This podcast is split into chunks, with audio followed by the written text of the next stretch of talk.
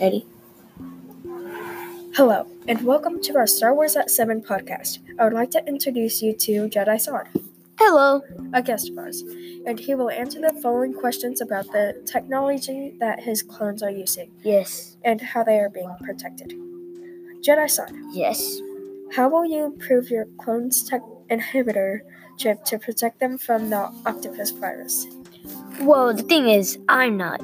But the Jedi Council has said that the next wave of clones from Kamino will be immune to the terrible virus coming. Okay, but what about the BARC speeders? I have heard they they are sucking in small objects into the main air tank. Is this true? Yes, this is true. But we have been started started working on a particle shield that once you turn on the bike on the particle shield, it closes. So it doesn't take in the small objects. But we have been having trouble lately with the bike hovering because we needed to make it larger for it to hold the particle shield. But, however, if any of your clones had been captured by the Trade Federation, what secret technology could your clones use? Just to notify you. Great question. But the Jedi Council would never want me to say how they would communicate with me, even after they have been captured. Because there's spies all around and they could take and they could listen in and contact their droid control ship, and we really don't want to take the risk of this being. Speaking of spies from the Trade Federation, how are you going to catch them? Well, before training, we will have this gate, and you have to walk through it to enter the gate. And, and all spies have a chip, and if it scans your chip, it will start beeping, and there will be officers all around, and it would they would e- come out and escort you out to a cell where most of the spies are that we have been capturing lately. Seems like a really nice way to capture a spy. Thank you. But what if they don't have a chip and casually just walk into the training session? Well, if they don't have, I mean, it's kind of common sense, but if they don't have a chip, it means that they're not authorized clones, and they are going to be immediately terminated as soon as possible.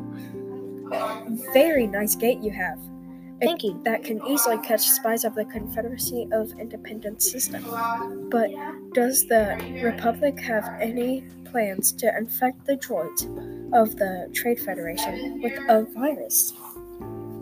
Well, the thing is that I can't really tell you because it is our own personal way to shut down their virus, and we really don't want them to know. As I said before, spies could listen into this and to, could take their information, and they could probably take our virus down. You never know. So that's why. I hope you understand, though. Of course, the spies. Do you think the Sith Court could use the Force to turn the clones against you and other Jedi's? Yes, of course, but we have only, uh, we only know of the three living Sith: Count Dooku, Darth Maul, and the mystery Sith somewhere in the galaxy. There's no way they could secretly take control of the clones to use them against the Jedi. I need to ask, why do clones take nine years to make, while on the other hand, droids only take seconds? Well, you might, it's not that really easy, but but the clones are more resilient than flimsy droids, and the clone armor are cheaper than the metal droids are made out of. This is the reason why it takes so long. However, the clones have a consistency. They could refuse commands, unlike droids. That is what inhibitor chips are usually for, if you know what I mean. This is kind of kind of weird. What do the Jedi have as a problem that the Sith might be able to exploit, and do you plan to fix it in the near future? Well, this seems a little too weird, as you're really asking a little bit too much personal question, which only the CIS would really want to know. And this is really kind of creeping me out.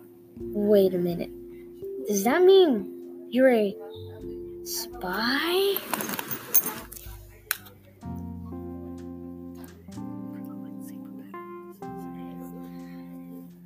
Thanks for tuning in, and we hope we will see you later, hopefully.